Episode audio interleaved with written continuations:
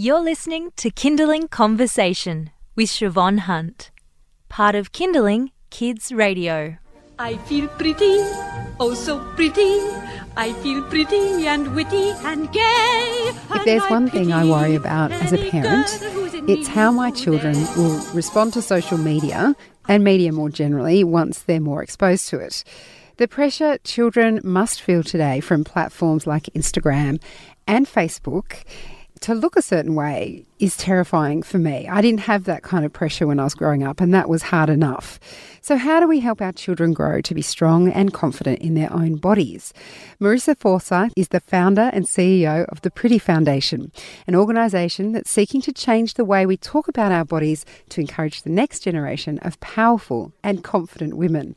Hi Marissa, how are you? Good, thank you. How are you? Good, thanks. So why did you start this foundation? Years ago now, we started a movement called Makeup Free Me, which is around body image for women and sort of teens. But as we started to look at the research, we found that these issues don't just start when they're teenagers. For girls, they start a lot earlier. So the research actually shows that between 2 to 6 are the foundational years for, one, building resilience, but also you can start to see some of the issues coming out then as well, which is very scary. Yeah, I mean, my daughter is now 5, my son is 3, and I know you're focusing on women, but I've got it very clear in my head just how young and inexperienced they are at 2 years of age. What are the sort of things that are going into their little brains at that age? Yeah. Well, that's exactly why we started the Pretty Foundation, to be able to focus on that 2 to 6 year old bracket. And essentially at that age, they're picking up a lot, as I'm sure parents realise anyway.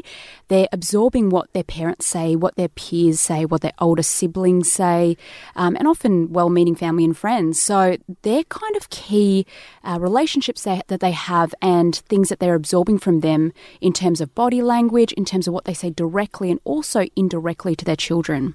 So I might have assumed before you said that my children were getting messages about their body from the media or possibly from toys. You know, I've had an issue with Barbie dolls for a long time. Yeah. That doesn't seem to be your focus. Yeah, look, they definitely have an impact as well. Parents have a lot more control over, especially from 2 years old, what their daughters can see, what they can play with, and that sort of thing. So there's a lot more control. As they get older, you lose a little bit more of that control. So we often try to focus on parents and what they say, what they do in front of their daughters, and just trying to get them to build resilience at a young age is key. Of course, like you said earlier, toys and media and all that can play a role, but if we can build the right messages in at the young age, then we've got a better chance of, for them having a healthy body image. You're listening to Kindling Conversation. I'm speaking with Marissa Forsyth, who is the founder and CEO of The Pretty Foundation, which is an organisation that is starting young from ages 2 to 6, trying to change the way we talk to our children and girls in particular about their bodies, and I suppose about our own bodies, I think is what, Marissa, you're getting at.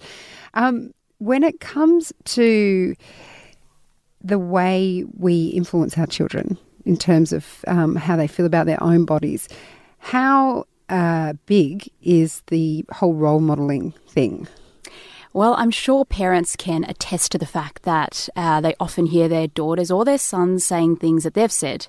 And it's often that we forget that body image and what we say about our bodies, especially as mothers to our daughters or in front of our daughters, is actually a significant thing that they're just pulling and absorbing as well. So things like even well-meaning comments that they say in front of their daughters, like, oh, look at your chubby little tummy, or even things about themselves like, oh, I've just eaten a piece of cake, I must go for a run, and placing that guilt on food and the association with that. So there's things like that we don't realise that actually are seeping in to our little child and having a significant impact in what they believe is, for example, fat is bad and skinny is good, and those sorts of things that bit by bit it's sort of building this in our children's mind.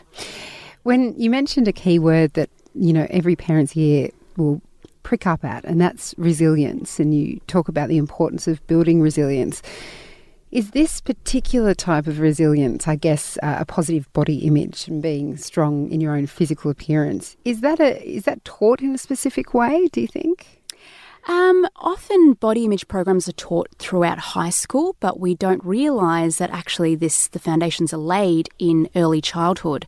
So there's nothing really out there specifically in terms of body image programs, and that's why we've moved into this space and are really focusing on helping parents understand their role as a role model to their daughters, as well as providing them with resources. So we've got lots of resources on prettyfoundation.org, our website, through our social media that parents can download, and just little tips and hints around things you would never think of and go, oh my goodness, so true. So yeah, I'd encourage people to jump on the website and have a squiz at that.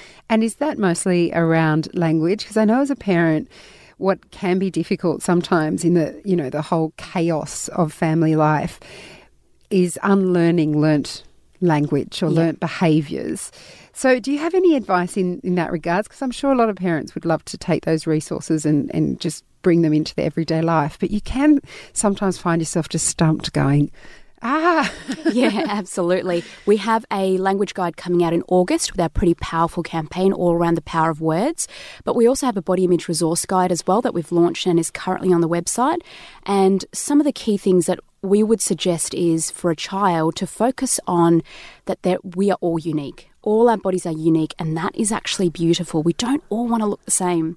The second element would be around that our bodies can do amazing things rather than focusing on our appearance per se. Two other sort of key messages we're trying to push across is inner beauty. So what our character is like and our personality, they're the things that we should be encouraging our kids to focus on. And the last piece is around being brave. And little girls often say, I can't do this and I can't do that. Let's just give things a go. Let's be brave and give it a go. So there's sort of four key pillars that we are exploring, especially in our campaign in August.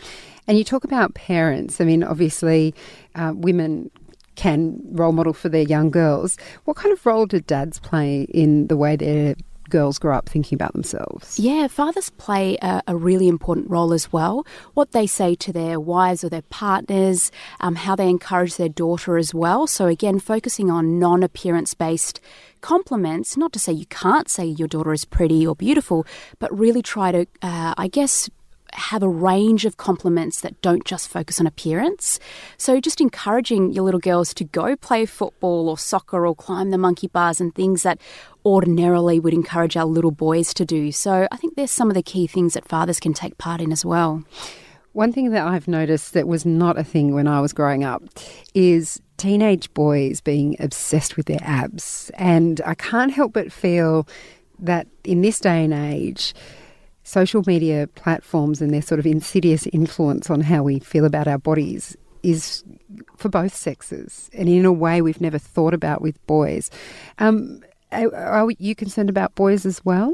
Yeah, look, 100% body image issues aren't just about girls. It is significant for females, so there's a greater percentage. And for us, we're seeking to focus on female body image because it's a big enough issue, and if we can take a little bite out of that issue, we're doing well. In saying that, however, our resources, a lot of it can be applied, especially in this age group, to both boys and girls. So I'd encourage parents of boys and girls to jump on and have a look at our resources.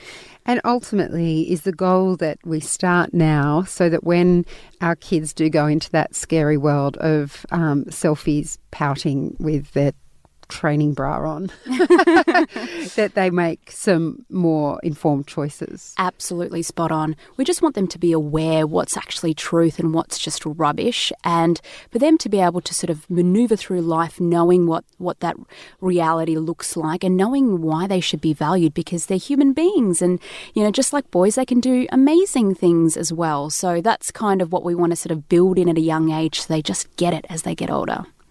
It sounds brilliant. Marissa, thank you so much for your time today. Thank you. That was Marissa Forsyth. She's the founder and CEO of The Pretty Foundation. For more information, head along to the Kindling Conversation section of our website and we'll pop links up there. You've been listening to a Kindling Conversation podcast. We'd like to reach as many parents as possible, and you can help us by giving us a review wherever you downloaded this episode. It means that more people can find us. I'm Siobhan Hunt. See you next time.